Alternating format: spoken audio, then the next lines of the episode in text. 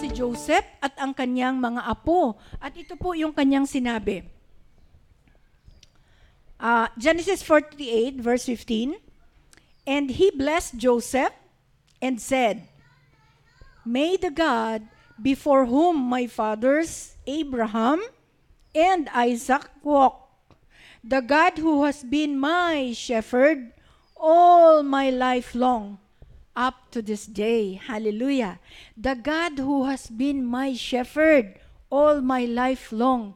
Alam niyo mga kapatid, ah, noong akin pong binabasa ito, iniisip ko, Lord, si Jacob, sinabi niya na ang, ang Diyos ni Abraham ng kanyang ninuno at ang Diyos ni Isaac at ang kanyang Diyos. Ito yung gusto niya na magpala kay Joseph sapagkat ito yung Diyos na nag-feed sa kanya, sabi niya, ito yung Diyos na ah, kanyang shepherd ng buong buhay niya. Yung bu- buong buhay, ini, ah, inisip ko po yung buong buhay ko na naging shepherd ko ang Panginoon. Um, it's been 53 years, mga kapatid, that God has been my shepherd. And katulad po, katulad po ng mga karanasan ng mga tao na nakaranas po ng pagiging shepherd ng Panginoon sa buhay nila, masasabi ko rin po that it was the Lord ang Panginoon talaga ang nag-carry us through up to this very day. Nakita ko how faithful He is to provide for all our needs. Hindi po kami pinabayaan ng Panginoon. Nakita ko po how God protected us. Pwede na talagang mapariwara ang buhay namin, ang buhay ko. Pero iningatan ako ng Panginoon. Talagang nakita ko po how the Lord has rescued me. Paano ako po in, i- inango ng Panginoon sa matinding danger o o ano ba danger sa Tagalog? Panganib, sa matinding panganib. Alam nyo, ang kaaway, mga kapatid, na andyan lang lagi, nakaakba, nakaakma lagi para ikaw ay silain, subalit ang ating Panginoon. Kapag nagkamali tayo ng desisyon, talagang mahuhulog tayo doon, subalit ang ating Panginoon, being our shepherd, siya po ang nagre-rescue sa atin. Purihin ang ating Panginoon. And I have experienced that. Hindi ko po mauubos yung ah, pag, pagsasali, pagsasalaysay sa kung paano ko po naranasan ng Panginoon as my shepherd. Kaya po I can, I can ah, identify with David nung sinabi niya po na the Lord is my shepherd.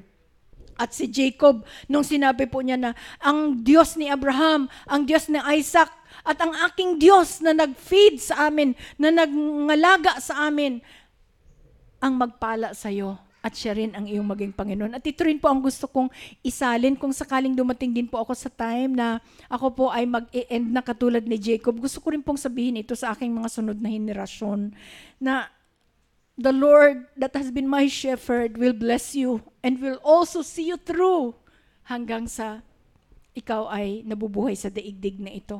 At ito po ang ating Panginoon, mga kapatid. Hallelujah. Purihin ng Diyos. Jehovah, this is Jehovah.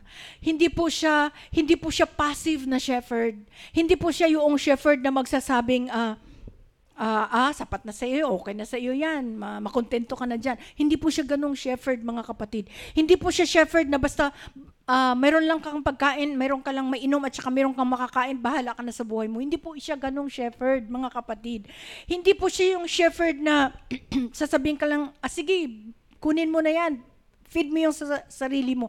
No. But he's a kind of shepherd. Siya po yung klase ng shepherd na na andun po sa atin, naka, naka, ah, nangangalaga sa atin. Siya po yung klase ng shepherd, mga kapatid, na alam niya kung ano ang ating naramdaman. He knows every pain that we endure in life. Alam niya kung ano ang ating nararamdamang sakit. Alam niya ang bawat luha na pumapatak sa ating mga mata. Alam ng Panginoon ang bawat sakit na ating nadarama. Alam ng Panginoon kung tayo ay napapagod. Alam ng Panginoon kung tayo ay nahihirapan sa ating mga kalagayan. Alam ng Panginoon kung tayo ay halos hindi na makahakbang for another step. Alam ng Panginoon na hindi natin kaya ang isang bagay na ating kinakaharap, na ating nakakaharap. Most of all, alam po ng Panginoon kung paano niya tayo i-rescue at paano po tayo niya dadalhin uli sa kanyang pastulan kapag tayo po ay naliligaw ng landas. This is the kind of shepherd that we have, mga kapatid. Kaya kung kilala po natin siya, kung kilala po natin ang ating Panginoon, hindi po po pwede na hindi natin siya papupurihan. Hindi pwedeng hindi natin siya pasasalamatan. Hindi pwedeng hindi natin siya sasambahin. If we know who He is sa buhay po natin. Kaya ang sabi po ng Psalms 3, 3 uh, Psalms 100 verse 3, Know ye that the Lord, He is God. It is He who has made us, and not we ourselves. We are His sheep. We are the sheep of His pasture. Sabi po niya, kilalanin ninyo ang Panginoon. Kailangan po nating kilalanin ang ating Panginoon. Alam niyo kung bakit ang buhay natin ay mahirap? Alam niyo kung bakit ang buhay natin ay maraming pagdurusa? Alam niyo kung ang bu- bakit ang buhay natin maraming kaguluhan? Because we do not acknowledge God. Hindi natin kinikilala ang Diyos. Ang sabi niya, know ye that the Lord, He is God. It is He who has made you.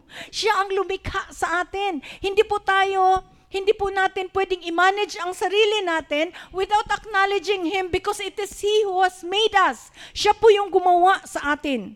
And not we ourselves. Ang sabi po ng verse po na yan, 100 verse 3.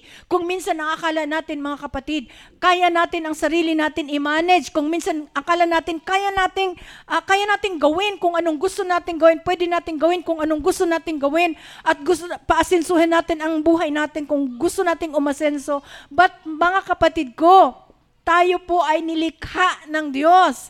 We can never be independent from God. Hindi po tayo pwedeng mabuhay na wala ang Diyos. Dahil hindi po natin kayang i-manage ang sarili natin ng tama kung wala ang Diyos. Siya po ang Diyos na lumikha sa atin. It is He who has made us and not we ourselves. Kayabangan po natin yon kung hindi natin kinikilala ang Diyos sa buhay natin. Dahil hindi po natin alam ang mga bagay na beyond what our eyes can see. Hindi po natin yun alam mga kapatid. Subalit alam ito ng Diyos sapagkat siya ang lumikha sa atin. Kaya po kilalanin natin ang Diyos at atin pong kilalanin, tanggapin natin that we are the sheep of His pasture, na tayo po ang tupa ng kanyang pastulan. Ibig sabihin, magpakumbaba ka sa harapan ng Panginoon. Huwag kang magyabang-yabang. Mayroong Diyos na nangangalaga sa iyo. Magpasakop ka sa Kanya at huwag mong i-manage ang sarili mo outside of Him. Hallelujah. Because you are the sheep of His pasture. Tayo po ang tupa sa kanyang pastulan. And purihin ang ating Panginoon sapagkat nakita po natin kung ano po yung nagagawa, ginagawa ng pastol na ito. At si Jesus po sa bagong tipan, sinabi niya po sa John chapter 10 verse 11, I am the good shepherd. Ako ang mabuting pastol. The good shepherd lays down his life for the sheep. Hallelujah. Ang mabuting pastol ay nag-aalay ng kanyang buhay para sa kanyang mga tupa. Amen. Hallelujah. Alam niyo itong mga tupa, mga kapatid, pray kasi ito, yung uh, target ito ng mga lobo. Yung pong kung nandyan po, kung makikita po natin yung uh, mga sheep diyan sa, sa parang, kung wala po yung kanilang pastol, pwede silang silain ng mga lobo. Kaya po, ang sabi ng Panginoon, kailangan pong kilalanin natin sa sarili natin na ito na mayroon po tayong tu, mayroon po tayong shepherd. At itong shep, shepherd natin ito po ay mabuting shepherd. Mabuting shepherd. Kasi po sa pastulan mga kapatid mayroon din pong mga hireling lang. Yung inuupahan lang na pastol na mag-aalaga ng mga tupa. At yung hireling na yon yung upahan na yon kapag nakita nila na oy may lobo doon bahala ka, tatakbo yun kasi matatakot siya na baka siya rin ay sisilain ng lobo. So wala talaga siyang concern sa mga tupa. But Jesus, ang sabi niya, I am a good shepherd. I lay down my life for the sheep. Aking inialay ang aking buhay sa mga tupa. And actually mga kapatid, pin- pinatunayan niya po ito. Paano niya ito pinatunayan? More than 2,000 years ago, He laid down His life for the sheep. Hindi niya yun, hindi niya dapat gawin na siya ay mapako sa krus sapagkat wala naman siyang kasalanan. Subalit dahil sa mga kasalanan ng kanyang mga tupa na nangawala, inialay niya ang kanyang buhay para sa kanila. So that this sheep, itong tupa, itong kanyang mga tupa na nangawala, na nagkasala, sila po ay matubos at sila po ay maibalik muli sa piling ng Diyos na sa atin ay lumikha. Kaya po sabi niya, I am a good shepherd, I know my own. Sabi po niya ng verse uh, chapter 10 verses 14 and 15. Ako ang mabuting tupa, kilala ko ang aking sarili. Kilala ko ang aking pag-aari, sabi niya. And my own knows me. Kilala rin ako ng aking mga tupa. Just as my Father knows me, and I know the Father, I lay down my life for the sheep. Hallelujah. Amen. Mga kapatid, na, na, nakarinig na ba tayo ng somebody na nagsabi sa atin na, pag tayo naharap po sa panganib, nagsabi sa atin na, huwag kang mag-alala, ibibigay ko ang buhay ko para sa iyo. May nagsabi na ba ng ganyan? Huwag kang matakot. Nandito ako. Ibibigay ko ang buhay ko para sa iyo. Mga kapatid, kung may nagsabi sa inyo na ganyan na tao, huwag kayong maniwala. Dahil hindi yan totoo. Kapag dumating ang panganib, iiwanan ka. Excuse me, bahala ka na muna dyan. Ililigtas ko muna ang buhay ko bago kita maililigtas, di ba? But our Lord, sinabi po niya, I lay down my life for the sheep. At hindi po niya tinakasan mga kapatid. How painful it was. How dreadful it was when he was facing this trial sa harapan ng mga governor na nag-try sa kanya. He was insulted. Siya po ay nainsulto. Siya po ay nasaktan. Siya po ay hindi, siya po inilipusta hanggang sa siya po ay pinako sa krus. Subalit tumakas ba ang Panginoon? No. Hindi po niya ito tinakasan. At ang ganawa niya na ito mga kapatid is because of you and because of me. He wants to save us from the eternal da- danger and damnation that we are facing sapagkat tayo po ay naligaw ng landas. This is how wonderful God is to us. Kung makikita po natin, kung ma-internalize po natin, meron pa bang iba na aako sa ating mga pagkakasala maliban sa ating Panginoong Jesus? Nobody. Wala pong sino man. Pero ang ating Panginoon, sinabi niya, I lay down my life for the sheep. And ito po ay, um, sinabi niya, I came to seek and to save that which was lost. And I still have sheep. Sabi niya, mayroon pa akong tupa na wala pa dito sa pastulan na ito. At hanggang ngayon, mga kapatid, patuloy pang naghahanap ang ating Panginoon. God is still in the, is in the business. God is still in the business of seeking for His sheep that are lost. At mga kapatid, magpuri ka sa Panginoon dahil kung ikaw ay nandito na, ikaw ay nahanap na ng ating Panginoon. Hallelujah. Purihin ang Diyos. Bigyan natin siya ng malakas na palakpak. Thank you, Jesus. Thank you that I have been found, Lord. Hallelujah. And I am back to your sheepfold. But you still have brothers. You still have loved ones na hindi pa nakapanumbalik sa ating Panginoon.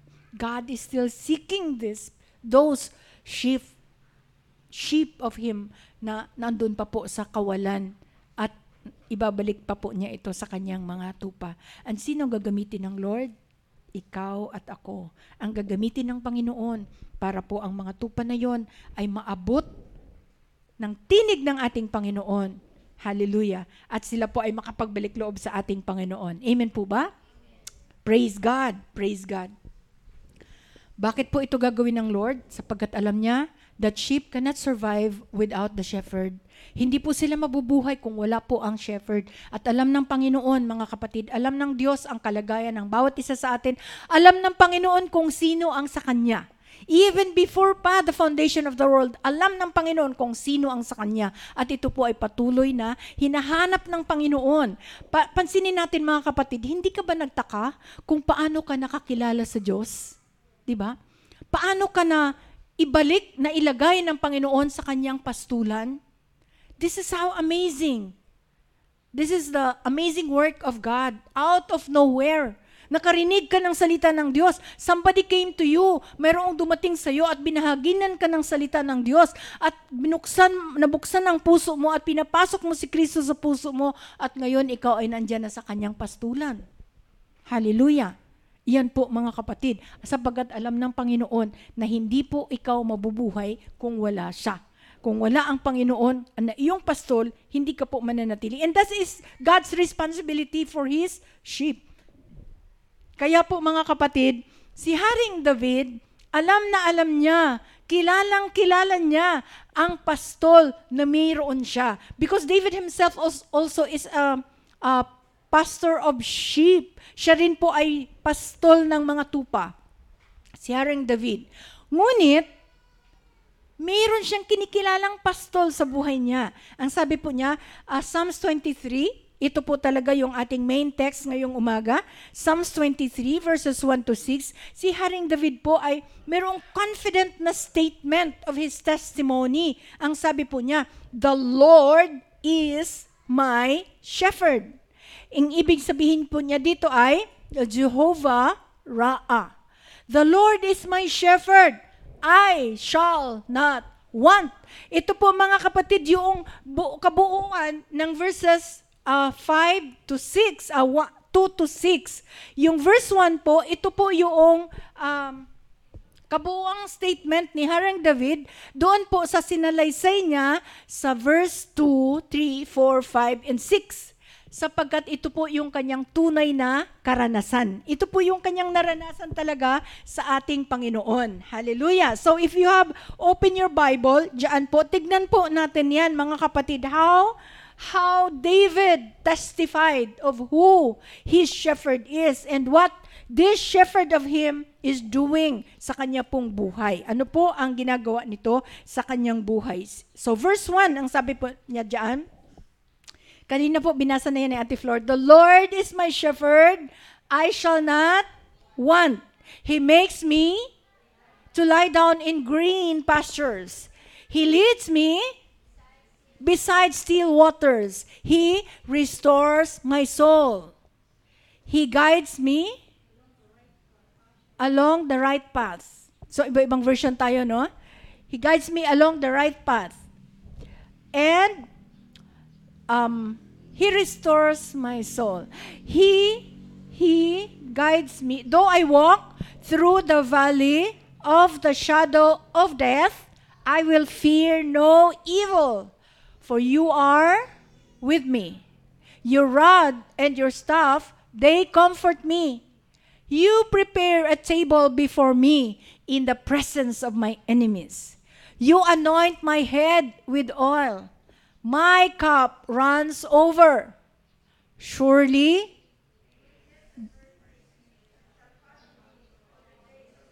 sabay-sabay tayo mga kapatid, sabihin natin yung verse 6. Surely,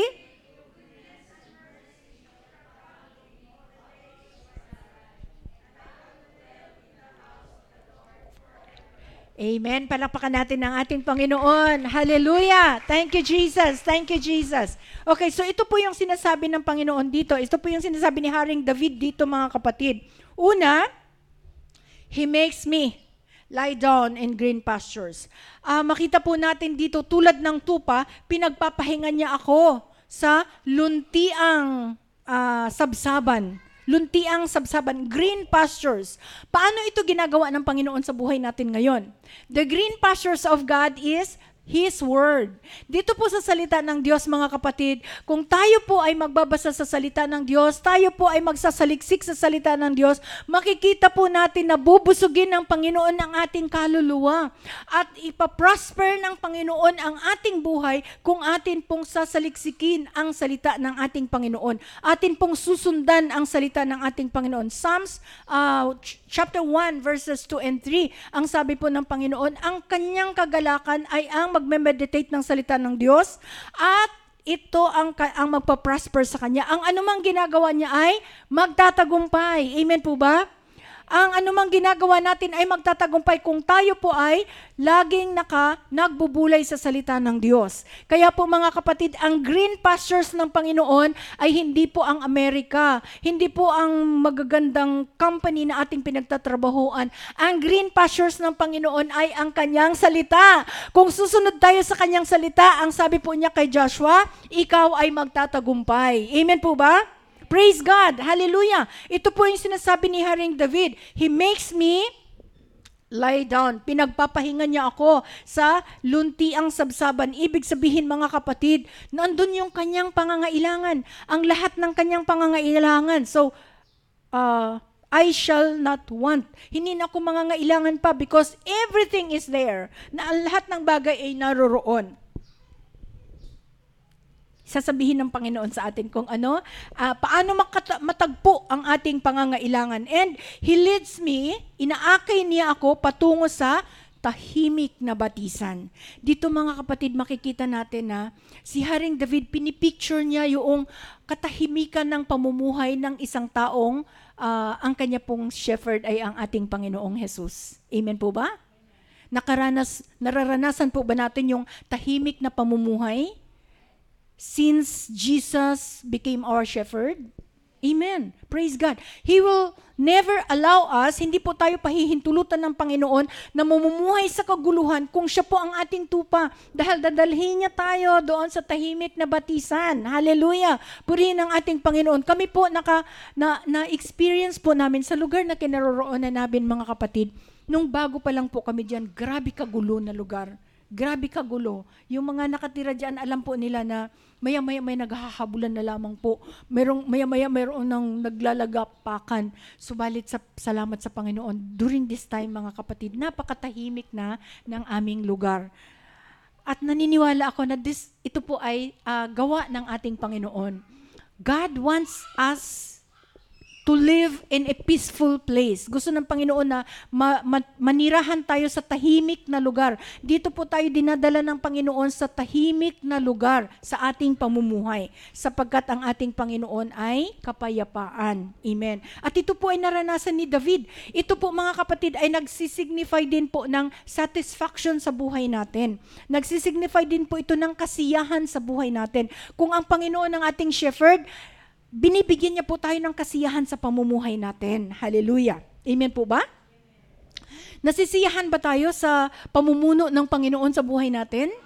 Praise God. Kung mayroon tayong ganitong kasiyahan, joyful po ang buhay natin. Kaya nga po, He as uh, being our shepherd, siya po yung ating companion. Siya po yung ating comfort. Siya po yung nagbibigay ng aliw sa atin. Kaya po ang mga anak ng Diyos na tunay na nakakakilala sa Kanya, hindi lang as Savior, but also as shepherd, ay meron pong kagalakan na sumusunod sa ating Panginoon. Amen. Hallelujah. And He guides us. Pinapatnubayan niya po tayo. So, una, He makes us, He leads us, He guides us pinapatnubayan niya po tayo sa tamang daan, hindi sa dating daan. Sa tamang daan po tayo pinapatnubayan ng Panginoon. Dinadala tayo ng Panginoon sa tama. Ilang beses na po ba tayong naligaw? Maraming beses, di ba? Maraming beses tayong mayroong desisyon na mali. Pero mga kapatid, Meron tayong Panginoon na atin pong sinasangguni at itinutuwid niya tayo pag tayo ay nagkakamali. Itinatama ng Panginoon ang ating mga maling landas, ang ating mga maling tinatahak sa buhay. Hindi po natin sinasabing perfect na tayo because He's our shepherd. No. Kaya po shepherd natin siya, inaalagaan niya tayo. Pag tayo po'y lumilihis ng landas, ikinokorek tayo ng ating Panginoon. Purihin ang Diyos. Hindi po niya, niya tayo hahayaan na mananatili sa mali itatama ng Panginoon ang ating pagkakamali. Hallelujah! Purihin ang ating Panginoon. So, He guides us. At bakit po niya ginagawa ito? for His name's sake. Upang sa gayon, maparangalan natin ang kanyang pangalan. Kung tayo po ay mamumuhay ng tama, mga kapatid, talagang mabibigay natin sa Panginoon ang parangal dahil alam natin na sa sarili natin, hindi natin alam kung ano ang tama. Ang tama lang po ay ang ating Panginoon. Meron po tayong iba't ibang tama sa, sa buhay natin. Kung minsan may tama ka na talaga, kaya ginagawa mo ang lahat ng gusto, ng gusto mong gawin.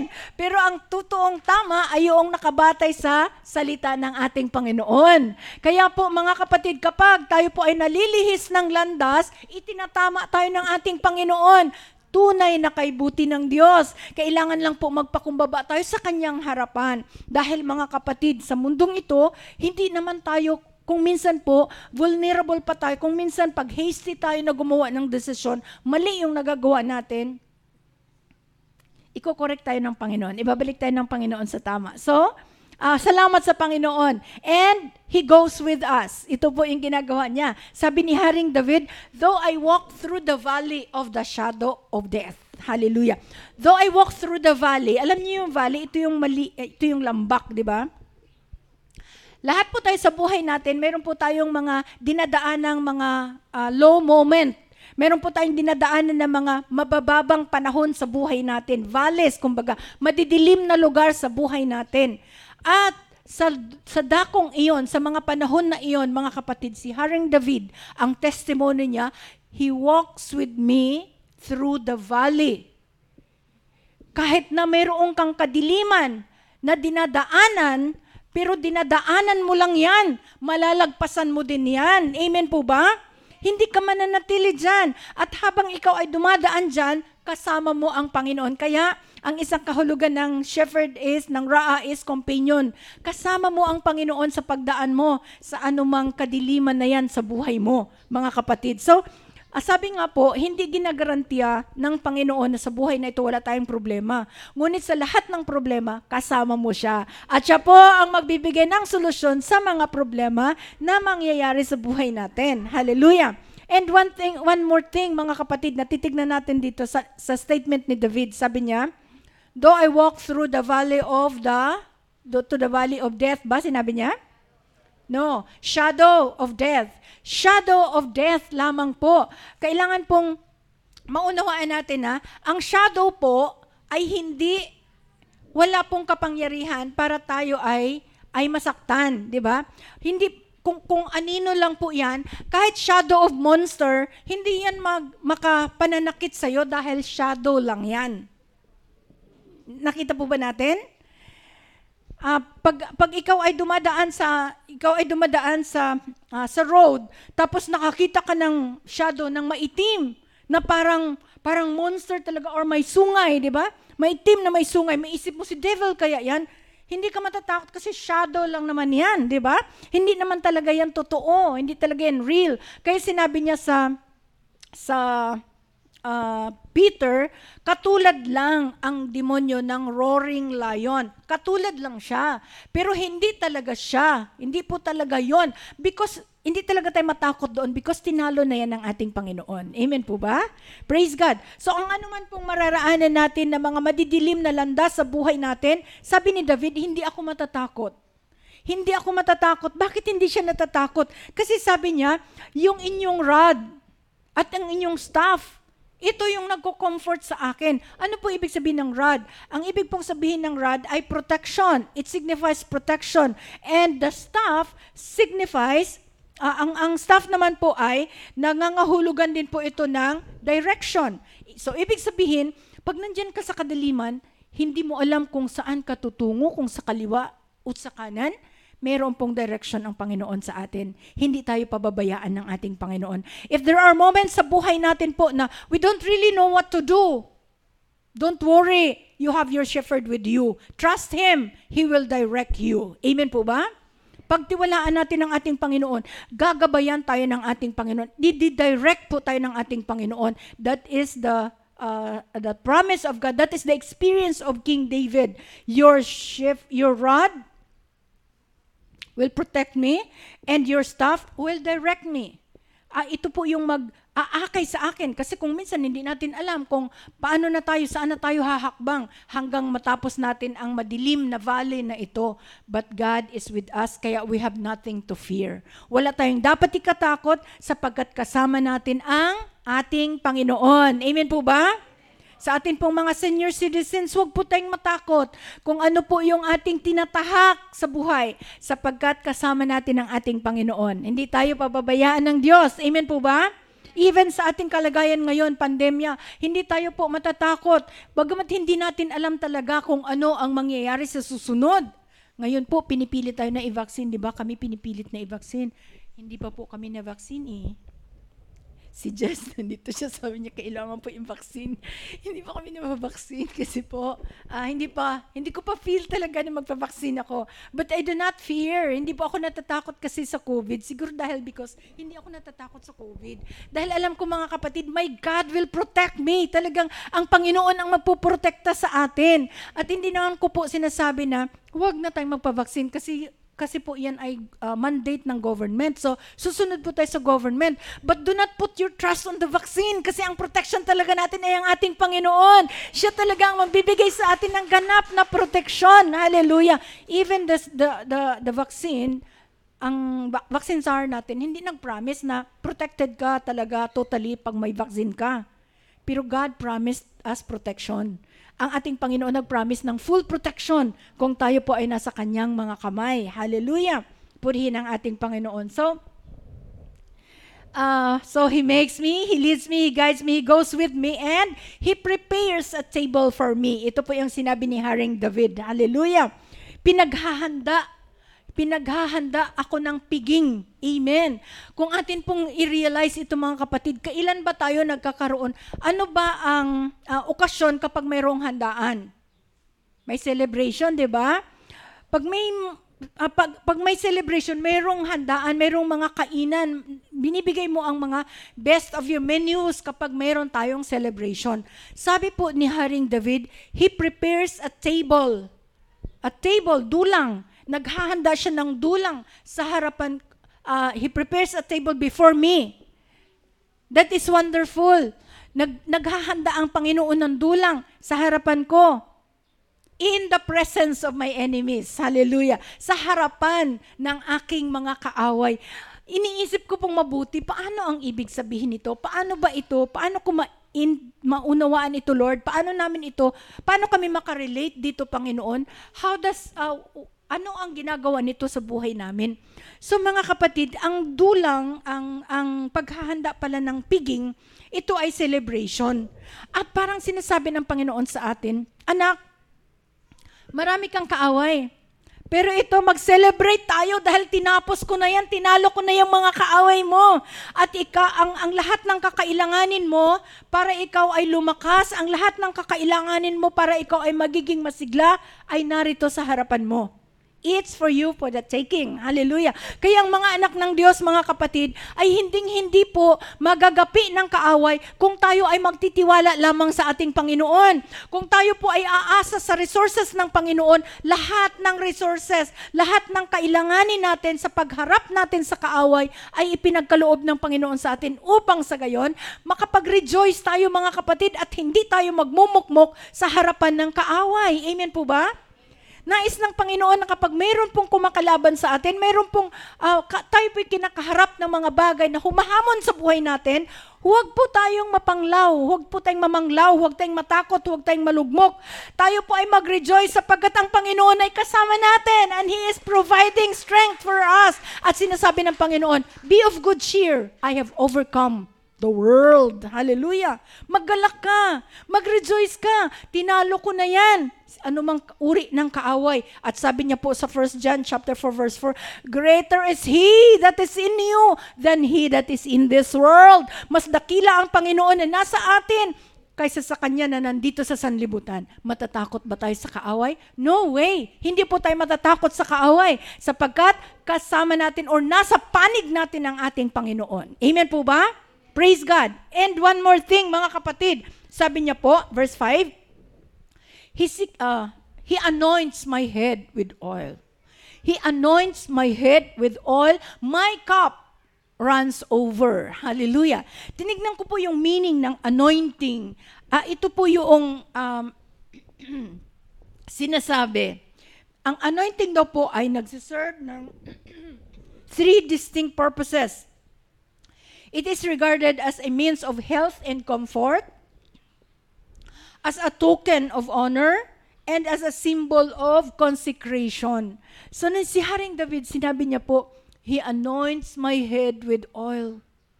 My cup runs over. Ibi, uh, binuhusan ng Panginoon, binubuhusan niya. Actually, uh, present tense po yung sinabi niya dito. He anoints my head with oil. Uh, binubuhusan ng Panginoon ng uh, langis ang aking ulo at ito ay dumadaloy at ang aking cup ang aking saro ay nag-uumapaw. Ibig sabihin mga kapatid, ibinubuhos ng Panginoon ang kanyang pagpapala sa kanyang mga anak. Hallelujah.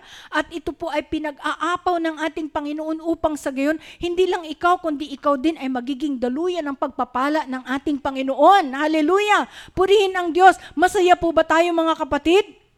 Na tayo pinagpapala ng Panginoon? Hallelujah. Health and comfort is is being poured out unto us. Binubuhos ng Panginoon sa atin ang kala, kalas, kalas, kasan? Kalusugan. Kalusugan at aliw binubuhos ng Panginoon sa atin. At yung token of honor. Yung token of honor, ibin, pinapakita ng Panginoon, ibinibigay ng Panginoon sa atin. At ganun din po mga kapatid, yung consecration. Tayo po ay kinonsecrate ng Panginoon bilang kanyang mga tupa. Tayo po ay isina, uh, sa Bisaya iginahin. Uh, in, inihiwalay tayo ng ating Panginoon at pinaging banal tayo ng ating Panginoon because we are His. Tayo po ay kanyang pag-aari. Hallelujah. So as you look at yourself, mga kapatid, tignan mo ang sarili mo as you are, uh, na ikaw ay binasbasan ng Panginoon. Nakikita ba natin yon sa sarili natin na tayo po ay pinagpapala ng Panginoon? Unless na lang you don't recognize it. If you don't recognize it, tayo po ang nawawalan.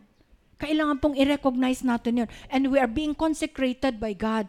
Kaya po, kapag consecrated ka na, kaya po yung mga gamit natin, di ba, yung mga gamit natin, hindi natin pinagagamit sa labas. Because these are consecrated for God. Ito po ay isina, ihiniwalay para sa Panginoon, para sa pagsamba sa ating Panginoon. Amen po ba?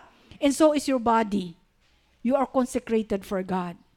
Tayo po mga kapatid, tayo na mga anak ng Diyos, inanoint tayo, binasbasan tayo ng ating Panginoon. Kaya nga sabi ng Panginoon, ka, uh, sabi ni David nung, nung sabi, sinabi ng kanyang mga sundalo, pwede mo nang paghigantihan si Saul. Dahil naandyan na talaga. Dahil si Saul ay hinahabol ang buhay niya. Sabi niya, sabi ng Panginoon, touch not mine anointed. Hindi mo pwedeng galawin yang binasbasan ng ating Panginoon. Dahil kapag ginalaw mo yan, kalabanin mo ang Panginoon. Kaya mga kapatid, you being God's anointed, if somebody touches you, the Lord, they will be responsible to God. Because God's protection is upon you. You are consecrated for God.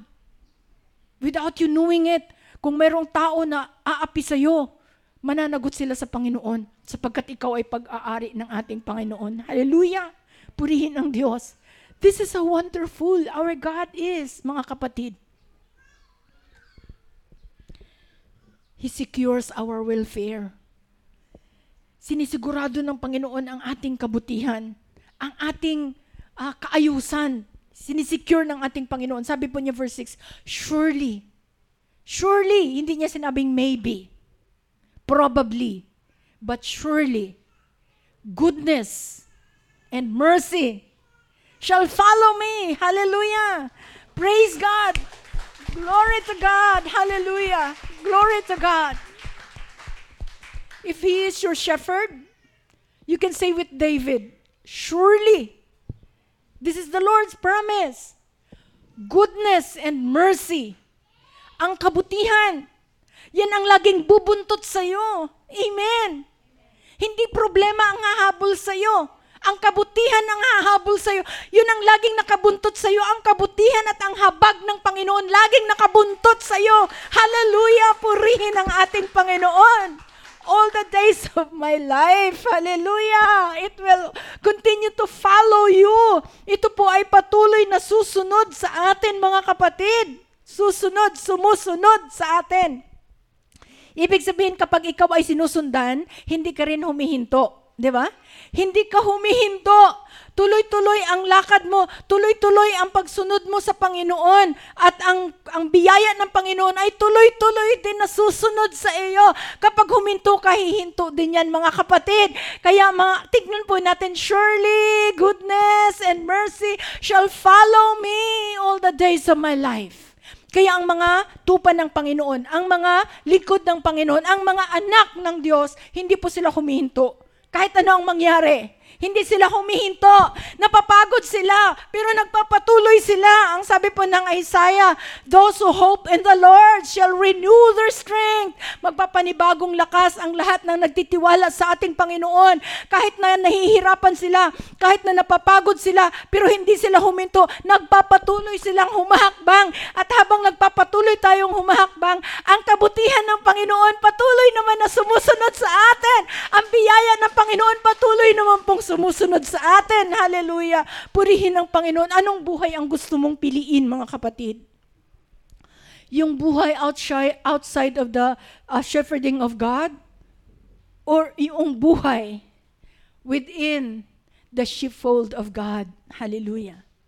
He alone can secures us of our welfare. Ang Panginoon lang po ang makapagsisigurado sa atin ng ating kabutihan. Wala pang sumunod sa Panginoon na napahamak mga kapatid. Ito po yung tandaan natin. Wala pang sumunod sa Panginoon na napariwara ang buhay kung totoong sumunod sa ating Panginoon. Hallelujah. Sabi ni David, ako ay naging bata at ngayon ako ay matanda na. Pero wala akong nakita na mga pinaging matuwid ng Diyos o nananampalataya sa Diyos, naniniwala sa Diyos na naghihirap at nagbibeg ng kanilang pangangailangan at namamalimos ng kanilang pangangailangan. Bakit po? Sapagkat sinabi niya, ang Panginoon ang aking pastol. Nakikita ko na ang lahat ng nagtitiwala sa Kanya ay pinagpapala ng ating Panginoon. At naranasan ko yan sa buhay ko. Sabi po ni Haring David, Hallelujah. So ang ating Panginoon, hindi po niya nais na ikaw ay maghirap. Hindi nais ng Panginoon na ikaw ay mamulubi. Hindi yan nais ng ating Panginoon. He came to give us life and life abundantly. Amen po ba? Hallelujah. Hindi po natin sinasabi na, wow, talaga palang napaka, ano, prosperity pala yung ating pinangangaral. No, hindi po natin pinangangaral na yumaman ka, magpayaman ka. Hindi po. Kundi sinasabi natin na kung susunod ka sa Panginoon ng pagpapala ng Diyos, susunod sa iyo. Hindi mo hahabulin ang pagpapala ng Panginoon, kundi ang pagpapala ng Diyos ang hahabol sa iyo. Hallelujah. Ito po'y sinisecure ng Panginoon sapagkat karanasan po talaga ito ni Haring David sa buhay niya, mga kapatid. Hallelujah. And one more last thing. So He secures our welfare and He provides us a home. Hallelujah. Kung bibili ka ng bahay sa Santa Lourdes Heights, napakamahal. Sobrang mahal, mga kapatid, Santa Lourdes Heights, Patmosville, ang mamahal na mga bahay dyan. But God provided us. He provides us with a home.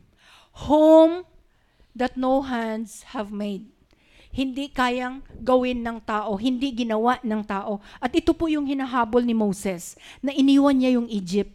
Iniwan ni Moses ang kayamanan, ang karangyaan, katanyagan sa Egypt.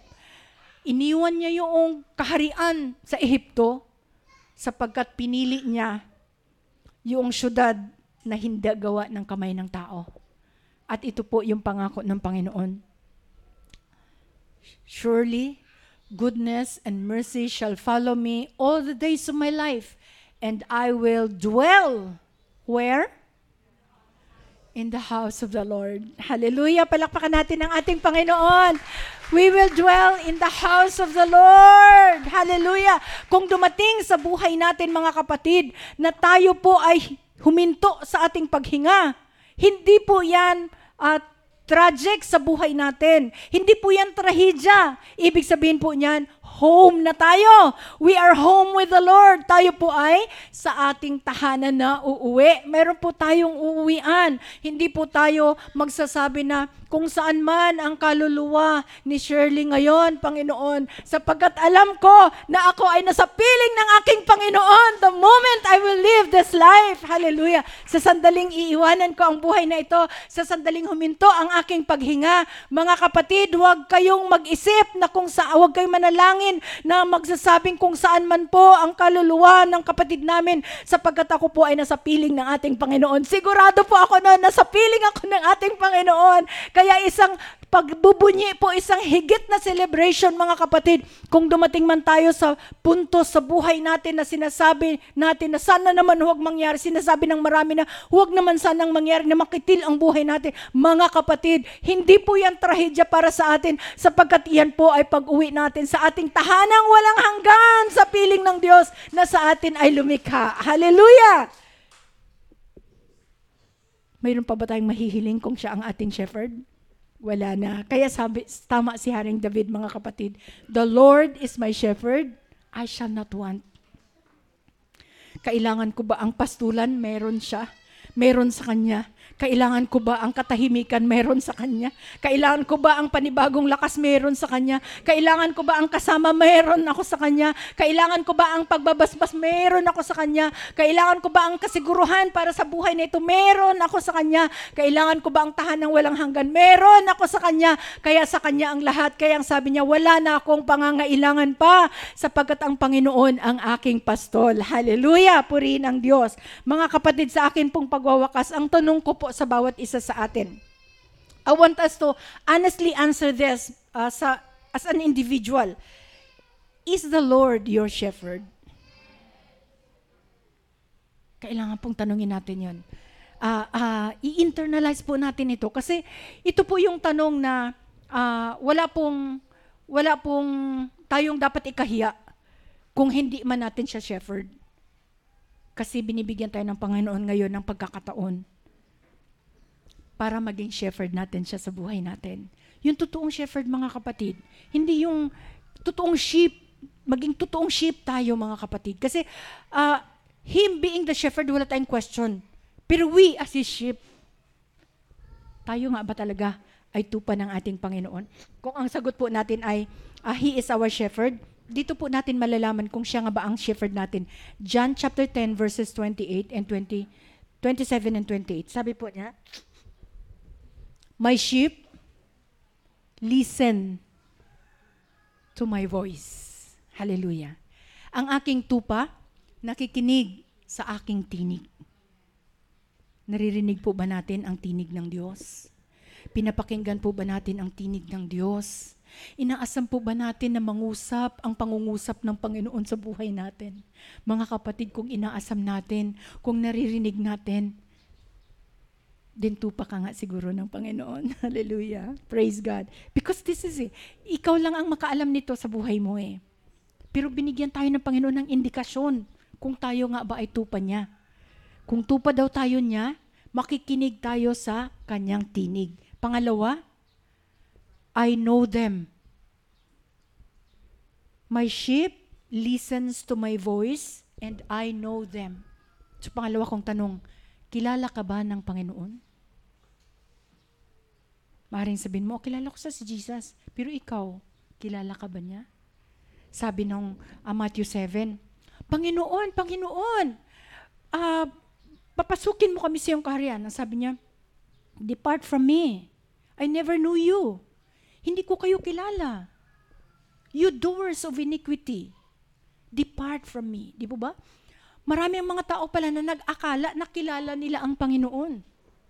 Pero pagdating sa panahon ng actual na, naharap ka na sa Panginoon, pwede ka palang i-deny ng Panginoon at sasabihin niyang, hindi kita kilala.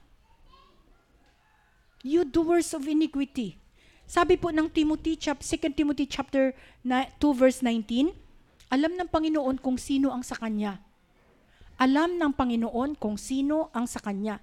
The Lord knows who, whom, alam ng Panginoon kung sino ang Kanya at tinatakan niya ito. Ba? Tinatakan ng Panginoon. Uh, ang kanya, ang sa kanya ay tinakatakan ng Panginoon ng kanyang pagmamayari. Paano malaman na ikaw ay tinatakan ng Diyos? Ito mga kapatid. Ang bawat taong nagsasabi na siya'y sa Panginoon ay lumalayo sa lahat ng uri ng kasamaan.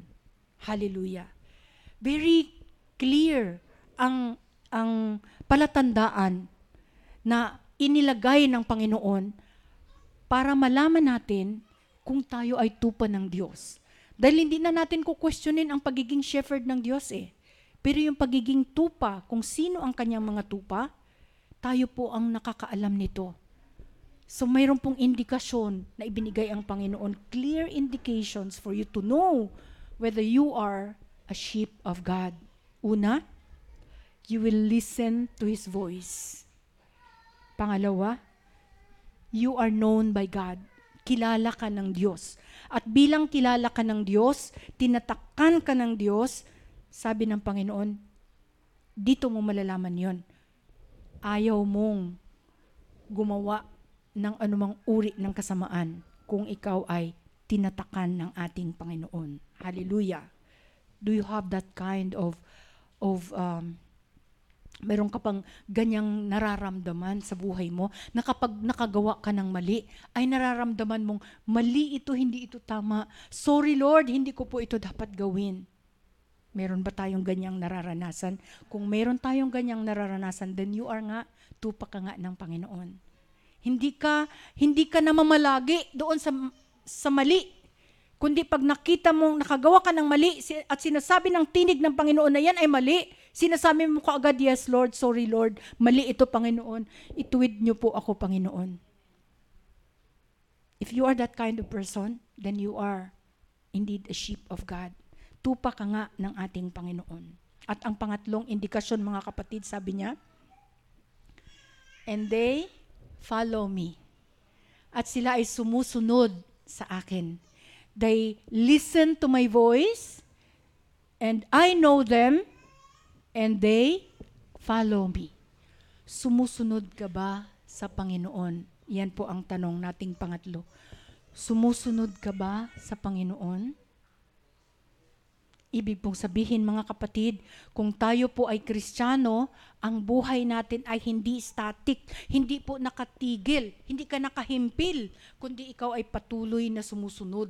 Ikaw ay patuloy na nabubuhay sa iyong kristyanong pamumuhay dahil ang Panginoon na ating sinusundan ay patuloy na nagtatrabaho, patuloy na gumagabay sa atin, patuloy tayong inaakay ng ating Panginoon. Ang tanong, sumusunod ka ba sa Panginoon o mayroon kang ibang landas na sinusundan?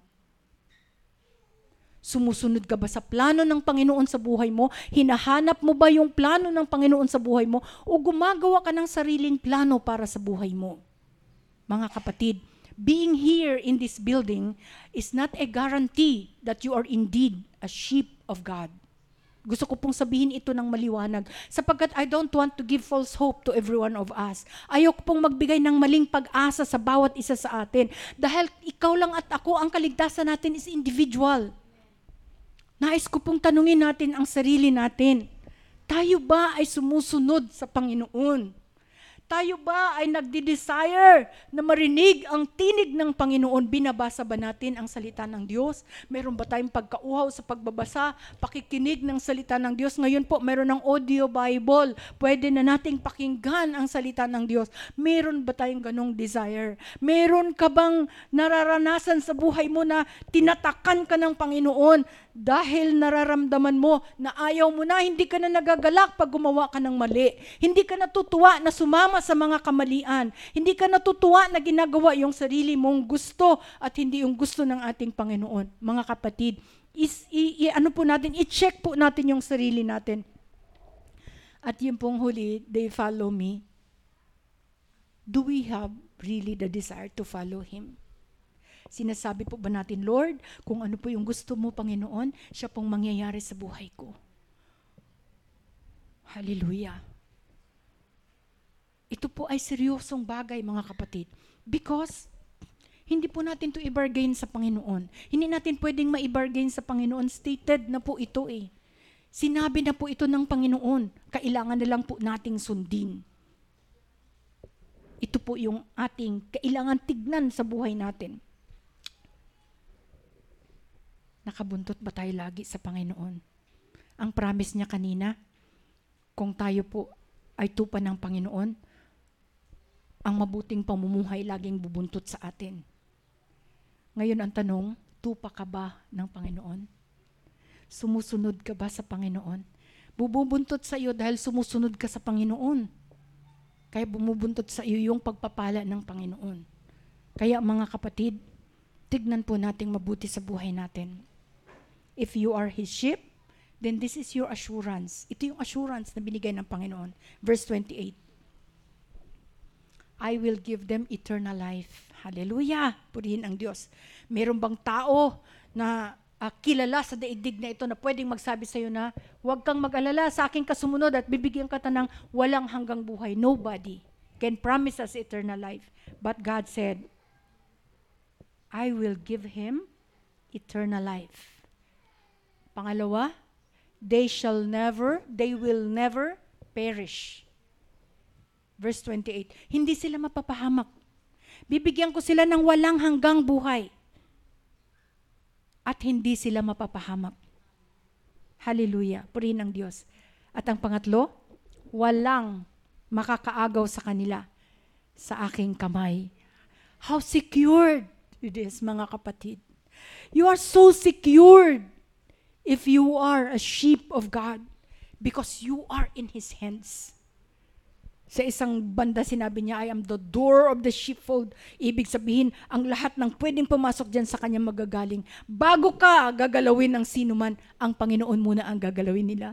Hallelujah! This is how secured we are, brothers and sisters, if we make Him our shepherd. Hallelujah! Kung atin po siyang shepherd tatlong pangako ng Panginoon na panghahawakan natin. Ano po yung una? He will give us eternal life. Pwede ba nating sabihin lahat, eternal life? Buhay na walang hanggan. Kung yung buhay na pansamantala, pinag pinag uh, ano natin yung pinupursige natin, talagang inaalagaan natin, talagang pinagsusumakita natin yung buhay na pansamantala, how much more sa eternal life mga kapatid? Ito yung promise ng Panginoon. He will give them eternal life. And they will never perish. Kahit na sisirain ang buhay mo ng pandemya, you will never perish.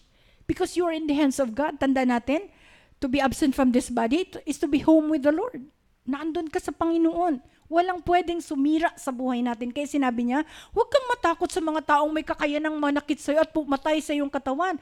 Matakot ka rather doon sa mayroong kakayanang magtapo ng kaluluwa sa impyerno.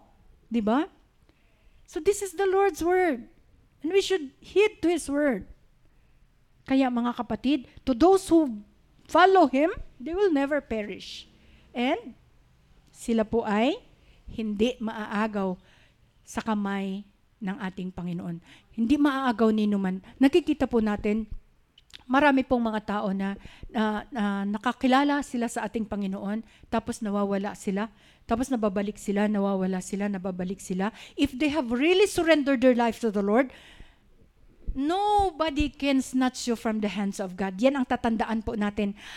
Uh, i-rescue at i-rescue na ka ng Panginoon. Being our earthman, ibabalik at ibabalik ka ng Panginoon sa kanyang sheepfold. Mga kapatid, that's the covenant of God for us. Hallelujah. Yan ang pangako ng Panginoon para sa bawat isa sa atin. So, ang tanong natin ngayon, ang ang panghuli ko pong uh, uh, sasabihin sa bawat isa sa atin ngayon, if you are here and you are not really sure that these three indications of being a shepherd of God, or sheep, sheep of God, ay wala sa iyo, then this is your time to come to God.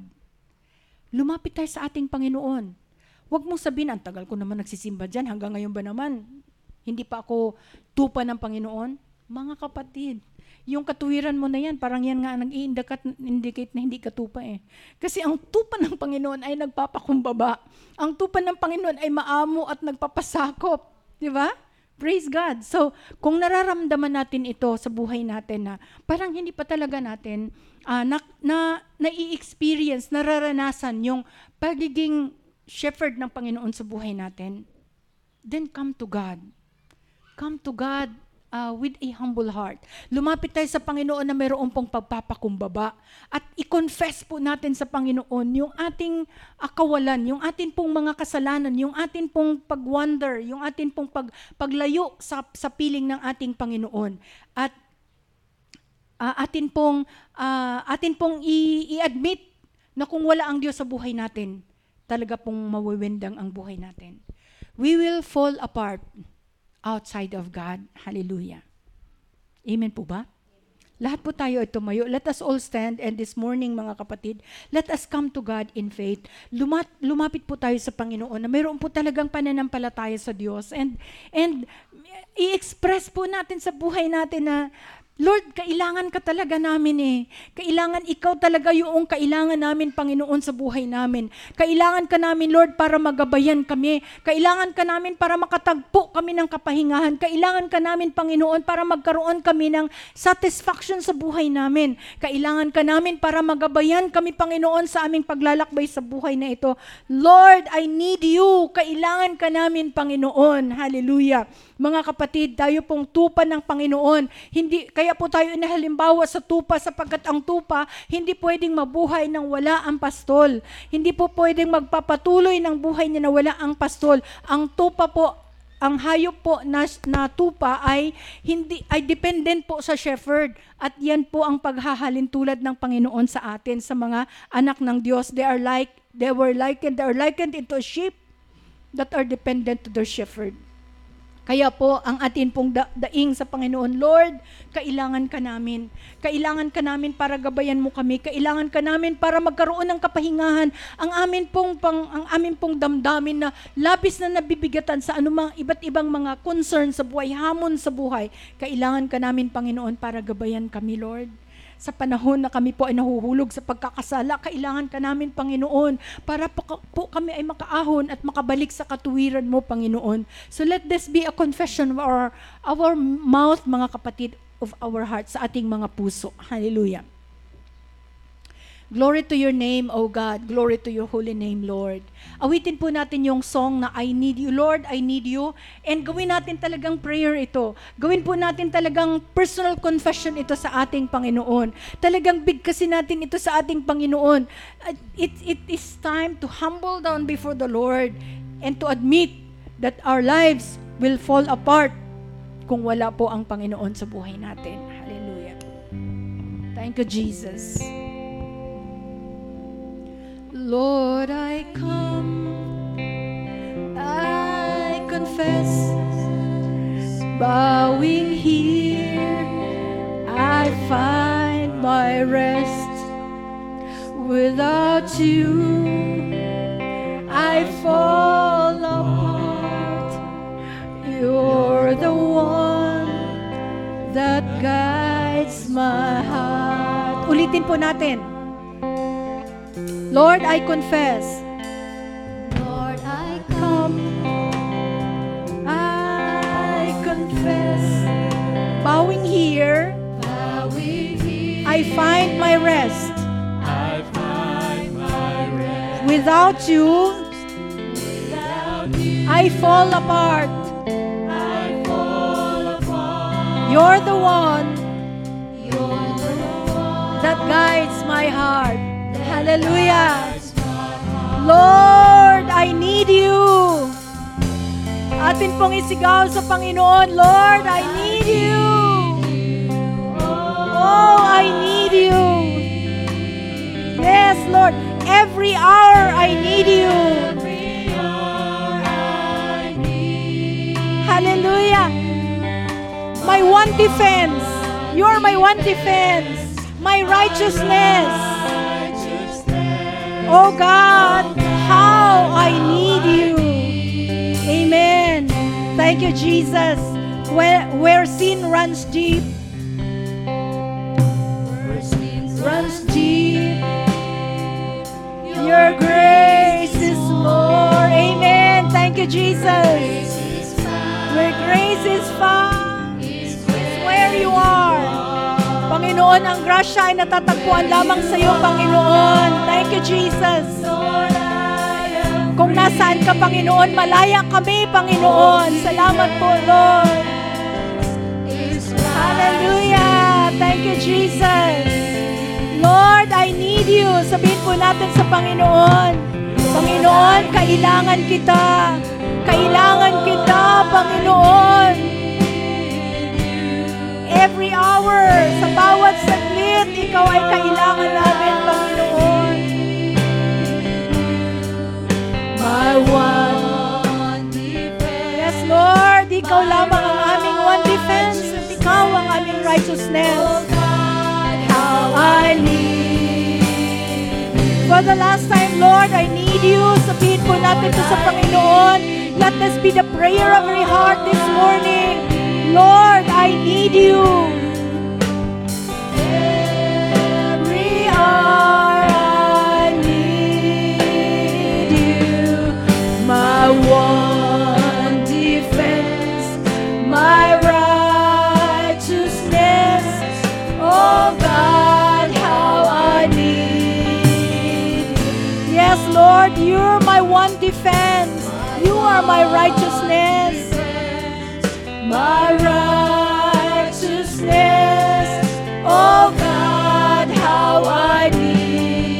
Oh you are our one defense. You are our righteousness, oh God.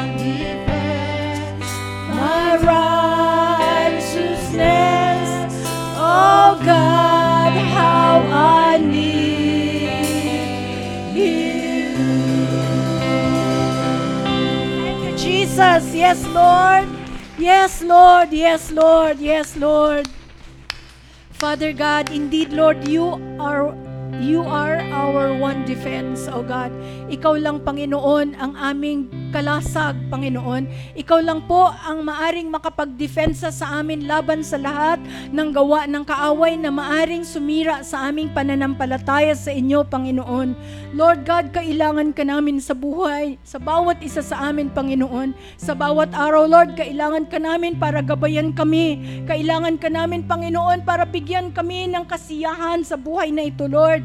Alam namin, Panginoon, na ang mundong ito, Lord, sa mundong ito ay walang kasiyahan at walang kasapatan. Subalit, Lord, ikaw lang ang makapagkakaloob nito sa amin. Panginoon, ikaw lang ang makapagpapanumbalik ng aming kalakasan.